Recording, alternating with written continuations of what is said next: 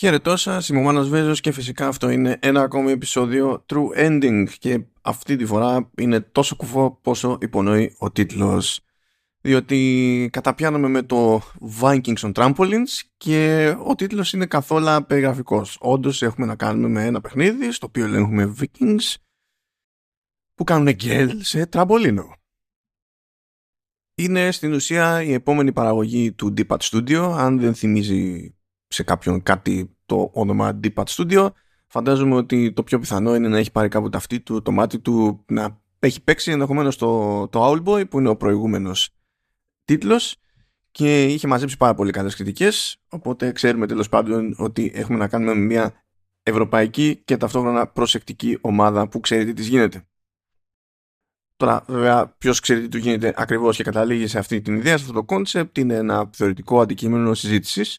Αλλά δεν ήταν η ώρα, εκεί που τα έλεγα τέλος πάντων με ένα Γάλλο συνάδελφο αλλά και με έναν από την ομάδα, διότι ήταν σχετικά έτσι περιορισμένο την χρονική διάρκεια τέλος πάντων του demo, τα περιθώρια τέλος πάντων ήταν πιεσμένα, αλλά ακόμα και το setup ήταν πιεσμένο, διότι σε αντίθεση με οποιοδήποτε άλλο demo που έτρεχε σε κάποιο PC, έτρεχε σε κάποια κονσόλα και τέλος πάντων το PC είχε κάποιο είδους οθόνη, ακόμα και λάπτοπ να ήταν, είχες τέλος πάντων μια θεωρητική απλά, ενώ οι κονσόλες προφανώς είναι σε τηλεοράσεις. Αυτό έτρεχε σε ένα ταπεινό σουιτσάκι και έπρεπε εγώ και ο Γάλλος να κάνουμε κουμάντο παίζοντας παράλληλα. Αλλά τέλος πάντων, η τρέλα είναι σίγουρη σε κάθε περίπτωση. Υποτίθεται ότι το Vikings on Trampolines ξεκίνησε ως παραγωγή με τη λογική ότι θα είναι μόνο για ανταγωνιστικό multiplayer. Βέβαια ήρθε πρώτα η ιδέα, μετά ήρθε και η πανδημία και η καραντίνα και έπαιξαν δύο τεινά. Δεν ήξερε η ομάδα πότε θα ξανακαταφέρουμε όλοι να βρισκόμαστε στον ίδιο χώρο και να κάνουμε χαβαλέ από τη μία, και από την άλλη σου λέει εμείς είχαμε στόχο υποτίθεται να βγάλουμε αυτό το παιχνίδι νωρίτερα, τώρα έτσι και το βγάλουμε έτσι δεν μπορεί να το παίξει κανένας, ας πούμε ότι έχουμε αναγκαστικά μεγαλύτερα χρονικά περιθώρια για να το πειράξουμε, οπότε you know what, πάμε να φτιάξουμε και adventure mode, το οποίο adventure mode υποτίθεται ότι είναι το single player, αλλά και εκεί ακόμη υποστηρίζει local cop, οπότε μπορούν να μπλέξουν με τα τραμπολίνο έως και 4 παίκτες.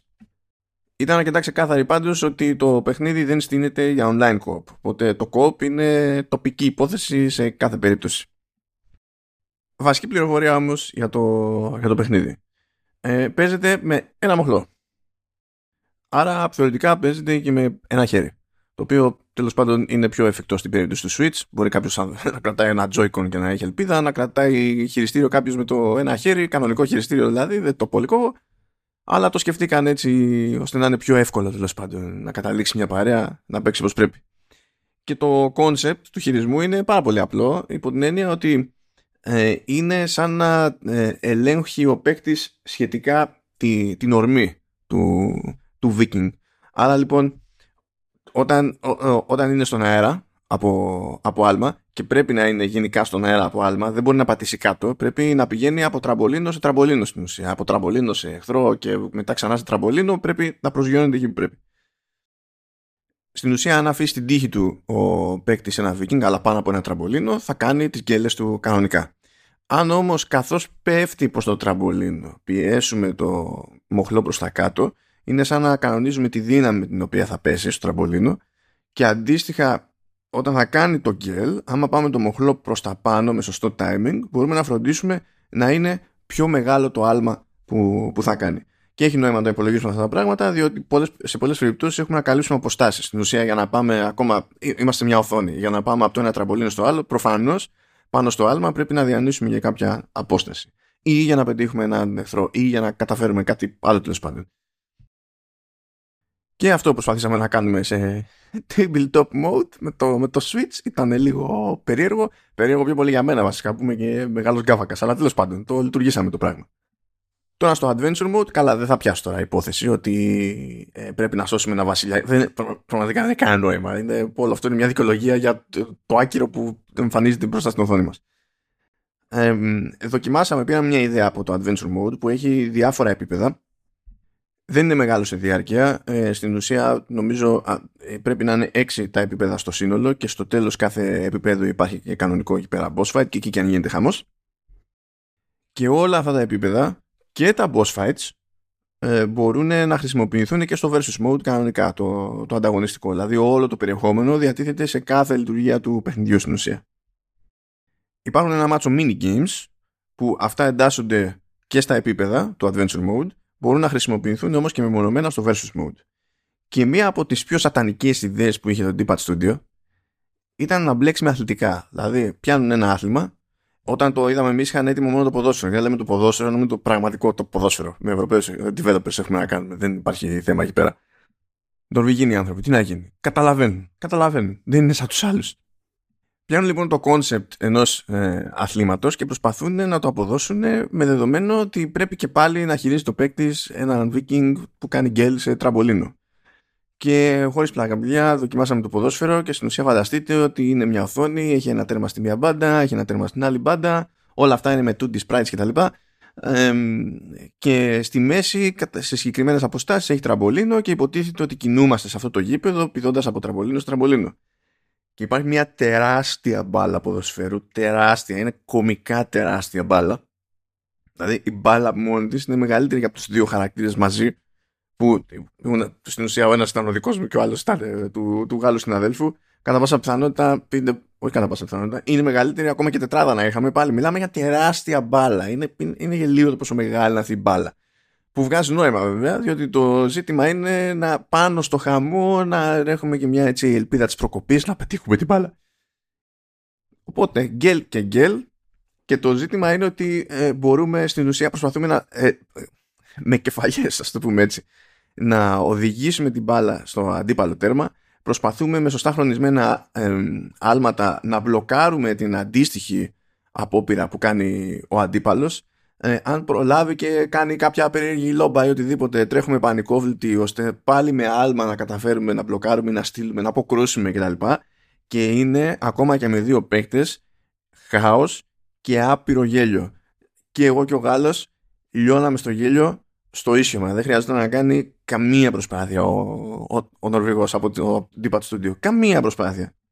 Και μέσα και σε άλλα αστεία παιχνίδια φέτος, όπως το Gory, ας πούμε, το Cuddly Carnage και διάφορα άλλα. Αλλά αυτό είναι το μόνο στο οποίο σε δευτερόλεπτα από την αρχή του hands-on χασκογελούσα και εγώ και ο άλλος και όλοι και δεν είναι. Και ταυτόχρονα χάζευε και ο Νορβηγός, διότι και εκείνος κουστάρε να δει το ματσάκι και έβλεπε τι βλακίες κάναμε. Οπότε διασκέδασε και εκείνος με την ηλικιότητα που μας έδερνε, ας πούμε, και με τα κουφά που κάναμε με τις οθόνες. Κάτι πάντως που δεν πολύ είδαμε, δεν είχαμε το περιθώριο να δούμε πολλά mini games, και ήταν το ποδόσφαιρο ήταν και το μόνο από τα αθλητικά που είδαμε στην ουσία. Πήραμε μια ιδέα έτσι από διαφορετικά επίπεδα που είχαν τραμπολίνο πάνω σε γραμμές του τρένου, άλλοτε είναι στην ευθεία το τραμπολίνο, άλλοτε είναι τέλος πάντων σε μια κλίση, παίζει λίγο χαμούλης εκεί πέρα. Αλλά την πέσαμε τέλος πάντων σε ένα επίπεδο που μπορούμε να σπάμε κάτι μπαλόνια, που εμφανίστηκαν κάτι φωνικά μπαλόνια. Διότι φυσικά αν οι Vikings αντιμετωπίζουν γενικά τα προβλήματά τους με άλματα και γκέλες σε τραμπολίνο, ναι, εννοείται υπάρχουν και φωνικά μπαλόνια σε αυτή τη ζωή.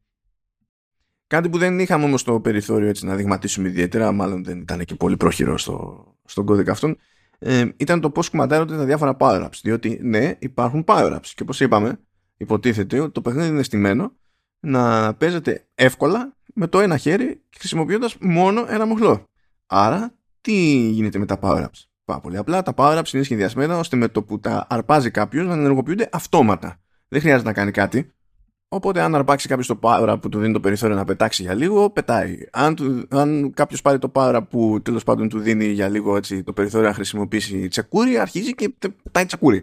Είναι μπαμ-μπαμ. Δηλαδή δεν υπάρχει πολυπλοκότητα πέραν του ότι το παιχνίδι θέλει να είσαι αφοσιωμένος στη φυσική με την οποία παλεύεις στην ουσία, για να καταφέρεις να πετύχεις οτιδήποτε άλλο συμβαίνει εκεί μέσα.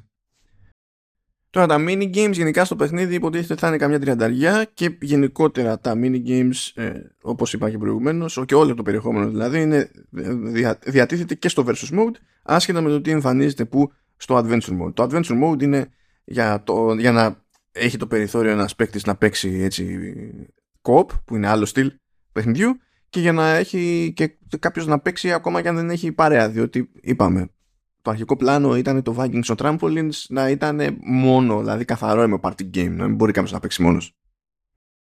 Δεν έχω κάτι πιο έτσι, συγκλονιστικό να πω σε πρώτη φάση από το δείγμα που είχα από το παιχνίδι, αλλά για μένα ήταν τόσο ξεκάθαρο με τη μία ότι οι τύποι πρώτα απ' όλα είναι τρελοί και κατά δεύτερον έχουν καταφέρει αυτή τη τρελή ιδέα που είχαν να τη βάλουν κάτω και να την κάνουν χρήσιμη και προφανώς κατευθείαν, δηλαδή μόνο μιας διασκεδαστική, που θεωρώ αδιανόητο και το λέω πολύ δύσκολα αυτό για παιχνίδια που βλέπω σε ημιτελή κατάσταση, παιχνίδια που υποτίθεται ότι είναι, αυτό είναι να βγει μέσα στο 2023, αλλά δεν ξέρουν και οι ίδιοι πότε ακριβώς. Θα βγει όμως σε PC, θα βγει σε κονσόλες, εμείς το είδαμε σε Switch, δεν έχει γίνει κάποια διευκρίνηση για τα formats, από όσο καλά σίγουρα δεν έγινε τότε, νομίζω δεν έχει γίνει και από τότε μέχρι σήμερα, αλλά εντάξει το παιχνίδι δεν έχει κάποιο συγκλονιστικό βάρος, το ζήτημα δεν είναι αν τρέχει κάπου και σε αυτές τις περιπτώσεις όταν κάποιος λέει βγαίνει σε PC και κονσόλες, εννοεί βγαίνει παντού, το κόσμο να χαλάσει. Γενικά πάντως, αλλά ειδικά κιόλας αν...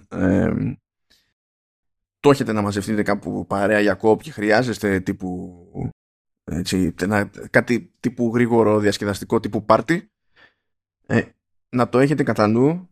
Νομίζω ότι ακόμα και στραβό να είναι σε διάφορα σημεία, είναι αδιανόητο ως κόνσεπτ και μέχρι τώρα εφαρμογή ας πούμε αυτού του κόνσεπτ, είναι αδιανόητο να μην ζήσετε στιγμάρες. Αυτά για τους υπτάμενους Vikings. Σας αφήνω στην ησυχία σας και τα ξαναλέμε σύντομα με άλλο επεισόδιο True Ending. Τσάου.